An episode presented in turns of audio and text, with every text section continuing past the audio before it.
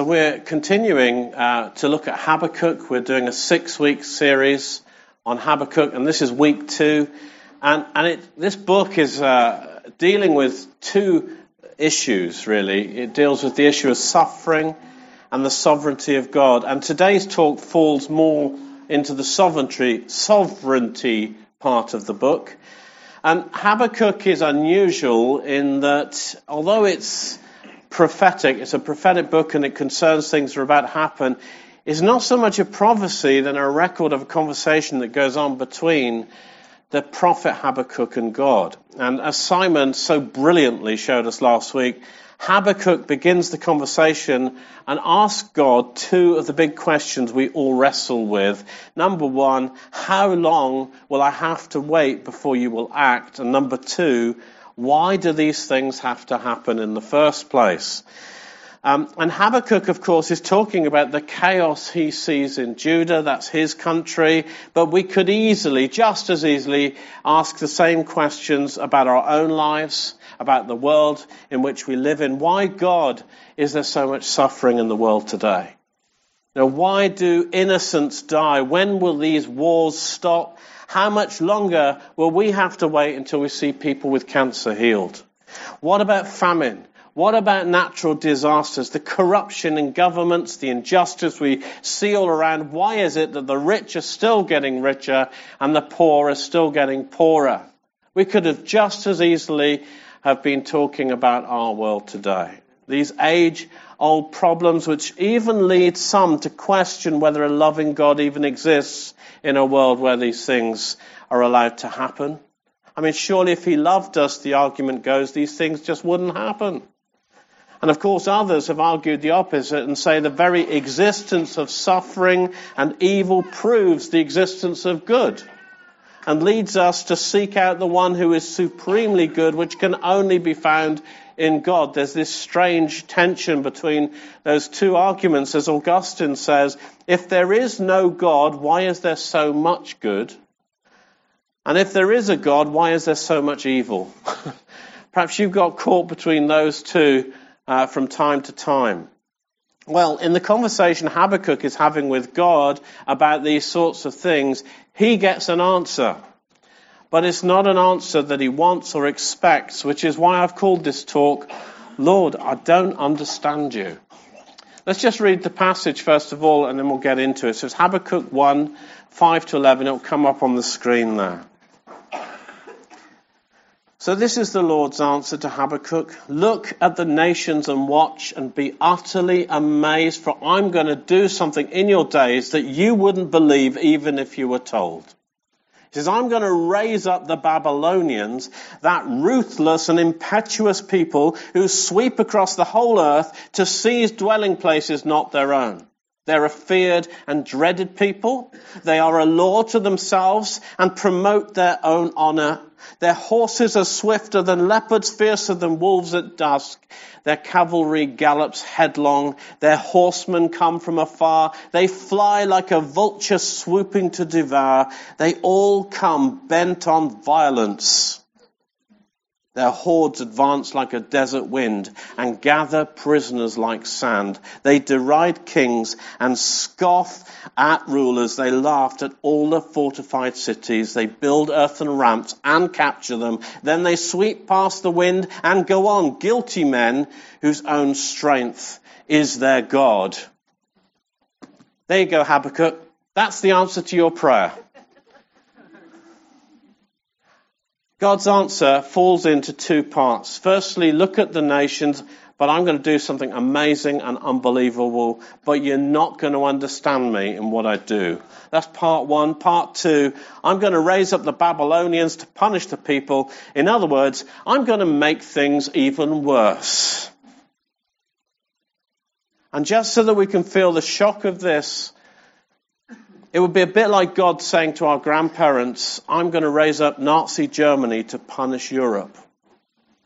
That's the kind of nation that we're talking about here in the Babylonians. Now, I don't know about you, but I don't think God's answer helps very much.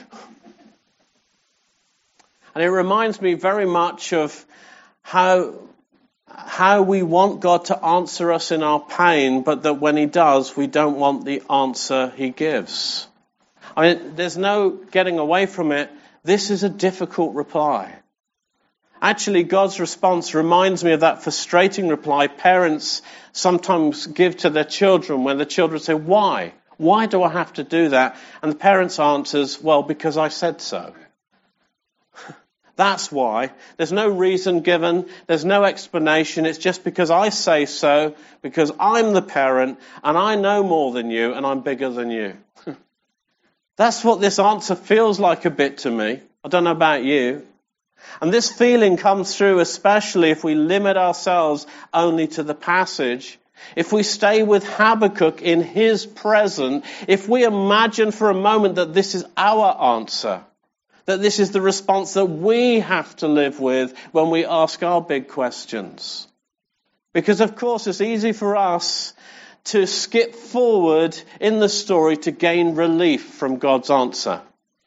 Now, the story we know has a happy ending. Simon's told me I'm not allowed to tell you, but I can't help but tell you it's got a happy ending in Daniel and eventually in King Nebuchadnezzar, who encounters God for himself, if you remember. He's humble and then he commands the whole nation, that evil nation, even the Babylonians, to worship Daniel's God.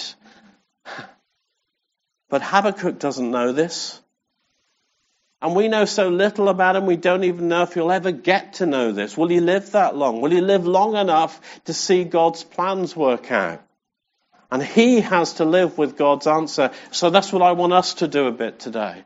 I want us to live with this answer, the difficulty of it. Because it's the same for us. We, we may never understand why certain things happen in our lives.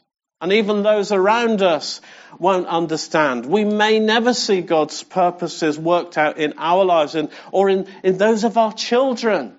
Now, how often do we say, God, our children? We may never live to see the outcome of the goodness of God in their lives.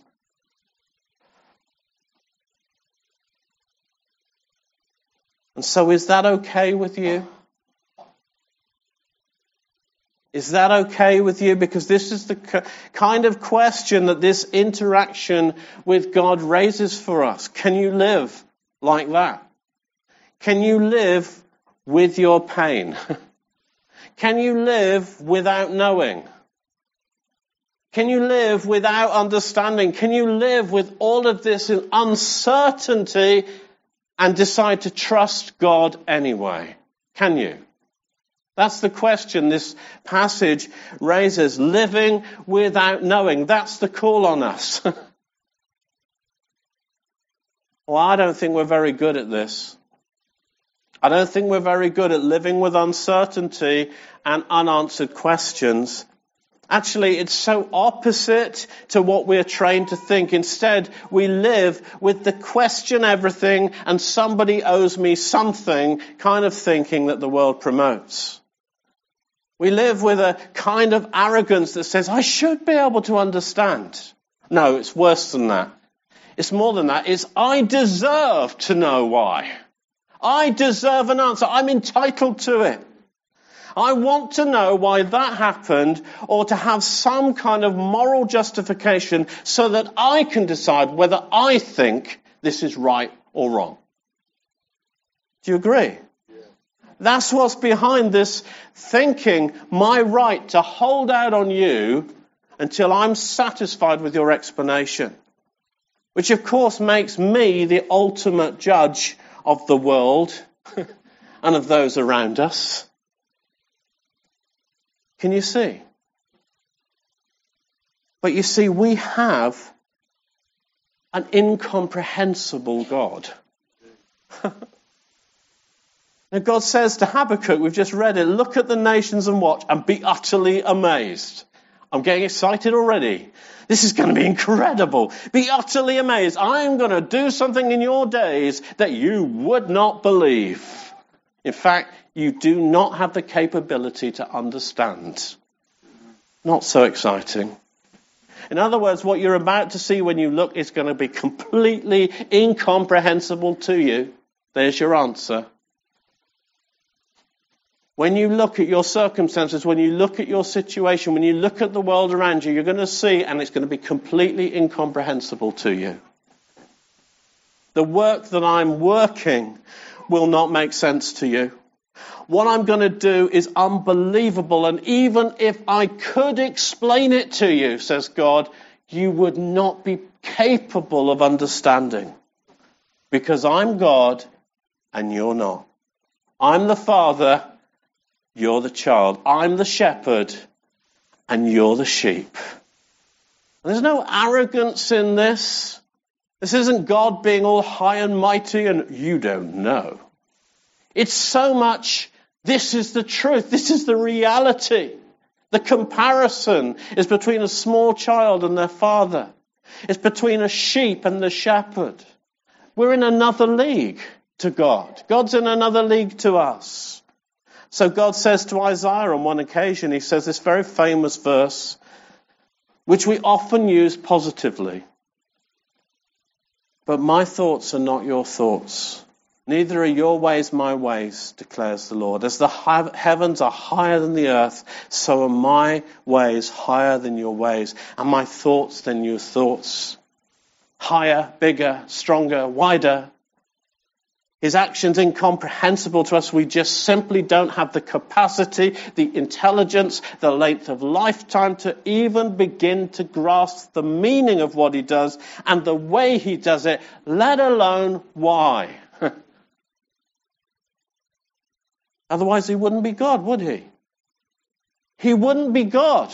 By definition, to claim to understand everything to be in control of everything, that makes me God. or will certainly limit our view of God, His greatness, His supremacy, and His power. Have you done that? Have you done that? Have you limited Him? How big is your God? How big is He? Is He the size of your mind? Is He the size of your understanding? How have you limited Him? How big is your God? You know, some of us live with a very small God.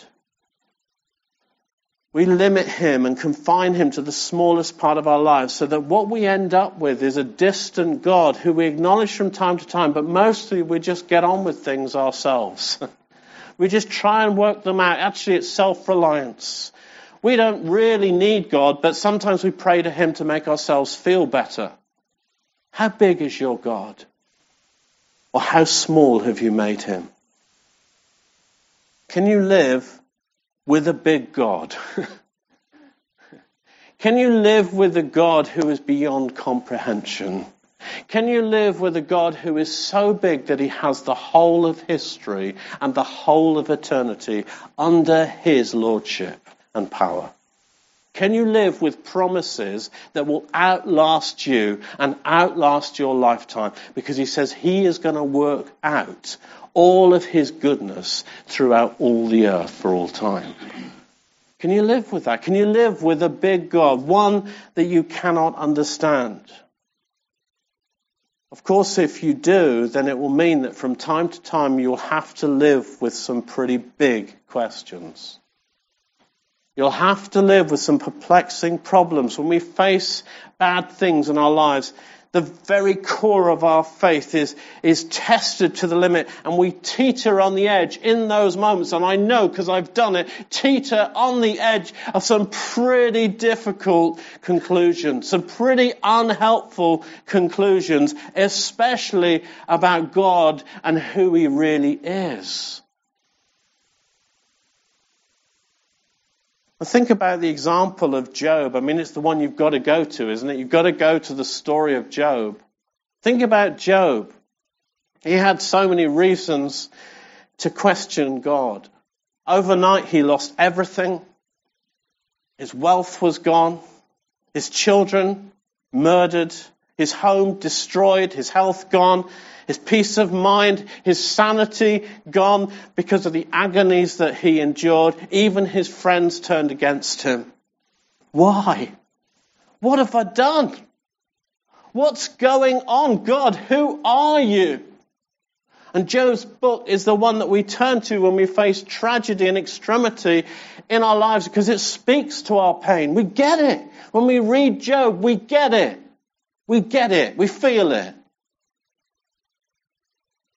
And you know that Job was wondering who God was. through all that he went through, he said, Have I got it wrong about you? Because it looked to Job like God was some kind of cosmic sadist because of everything that had been allowed to happen to him. And so he wrestles and he agonizes. He suffers beyond what is reasonable for any human being to endure. Until finally, at the end of the book of Job, God turns up with the answer. And the answer is questions. I've been waiting for this answer, God, and you turn up to question me. And here are the questions God asks. He says to Job, Who are you? Who are you? Are you God? Did you write history? Were you there when I laid the foundations of the earth? Do you know the future? Do you even understand the present? Are you not just a man? And Job, through these questions, realizes the answer is in his own limitations. That God is God and that he's satisfied. Job is satisfied. Why? Because he sees God. See, God doesn't write him a paper on suffering. He doesn't even write him a book on the problem of evil. It would have been the best book that could have ever been written. He doesn't do that. Instead, he just shows himself to Job. And that satisfied him. It has to. It has to. It's got to be our answer because that's what's going to satisfy us forever in heaven. We just see him. And suddenly that's the answer. I see him. And I think that Job, in this section here, I love that last section of the book of Job. I can't wait to get to it. I don't know about you. But he gets a foretaste of heaven at the end of the book because he meets God. If it were only words that God gave him, that would mean Job would come back and ask God another question. And God would give him another good answer. But then Job would ask him another question the next day and the next day because Job had a lot of questions and they would have gone on and on and they would have never ended. So what could make the questions end? God's presence. God's presence. Do you have questions? Do you have questions of injustice, questions of confusion, questions that say, Lord, I really don't understand you? Well, what you need is not just an answer, but the answer, which is His presence with you. Jesus never promised us that it would be easy. I don't know how many times I've said that this year, but it seems like God might be saying it and reminding us. He never promised us it would be easy. He said that we would have trouble in our lives. He also promised that He would never leave us, even for a moment. How many of you have found this? I mean, how many of us have found that in our hardest times and the times of our biggest questions and our greatest difficulties, that these have been the times when Jesus' presence has been the most tangible? Do you know, sometimes I'm suspicious about the tough stuff I go through because I think he just wants me to come a bit closer. I think he just wants to reveal another part of his grace and his mercy and his love. I think he does. I've been to that point where all I have known, all that I've known, all I've known is that He loves me and nothing else. and then you get a revelation of His love. Those times of the greatest difficulties are the times when His Word has come to us the most clearly. It, those are the times when our prayers have been the most intimate and the sweetest in the times of extremity and difficulty. In the second part of his answer, God says to Habakkuk, I'm going to do something you won't understand. I'm going to raise up the Babylonians, which the prophet knew would only make things worse, a lot worse. I mean, you can just imagine Habakkuk shaking his head and saying, God, oh, I don't understand you.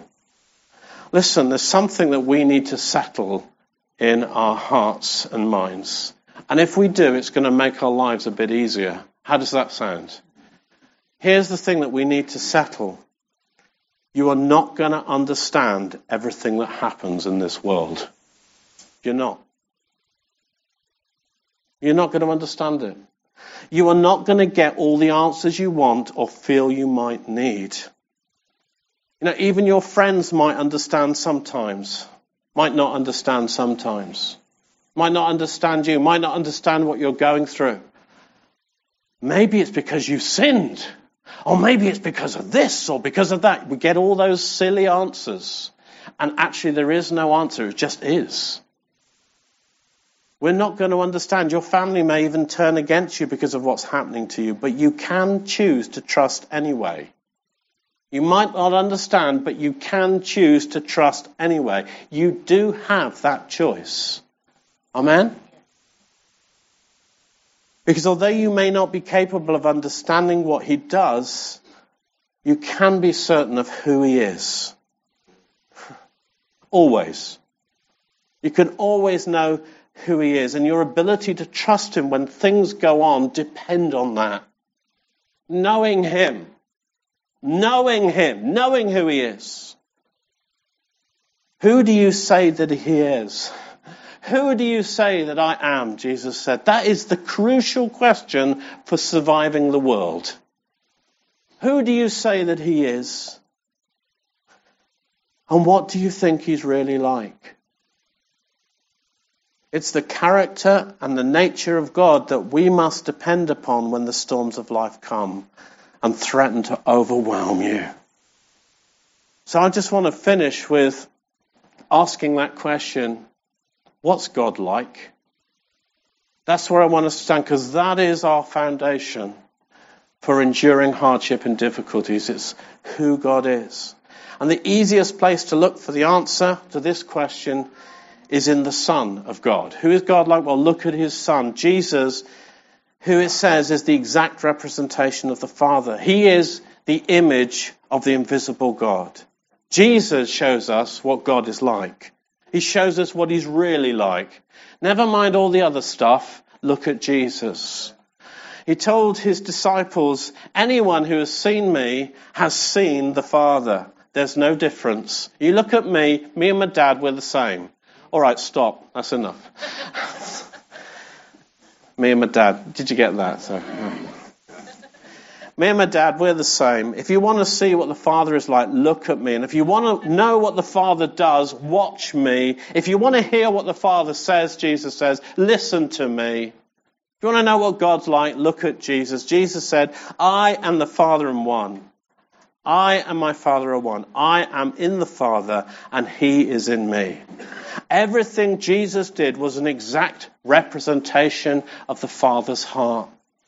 Think about all that Jesus did when he picked up little children to bless them. The Father was doing that. When he forgave the woman caught in adultery, the Father was there. When he healed the sick, when he set the demonized free, the Father was there. When he multiplied the food for the hungry, it was his Father. When he called, he was called a friend of the sinners. That was Almighty God, the Father in Jesus. When he washed his disciples' feet, that was God. God doing it, washing the disciples' feet. And when he suffered in extremity and when he died, it was the Father in Christ reconciling us to himself. Wow.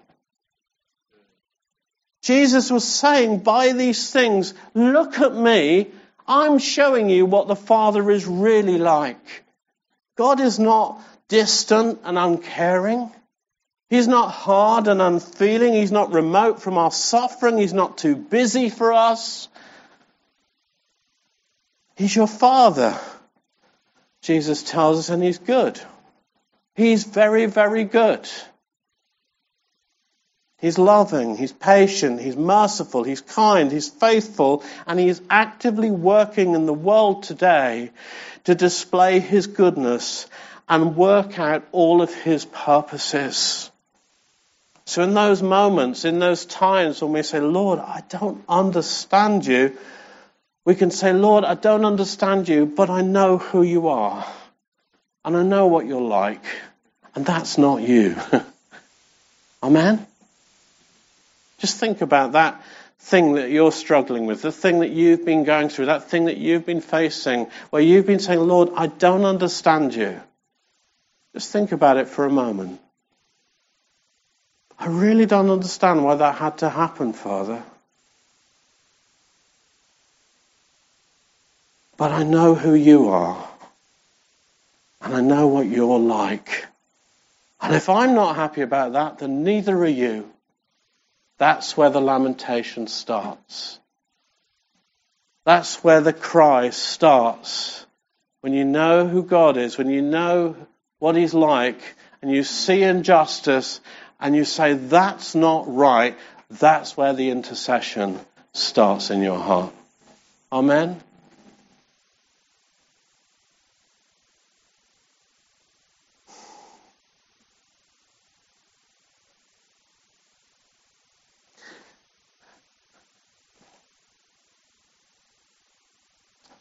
Of course, the advantage that we have over Habakkuk is that we know the end of the story.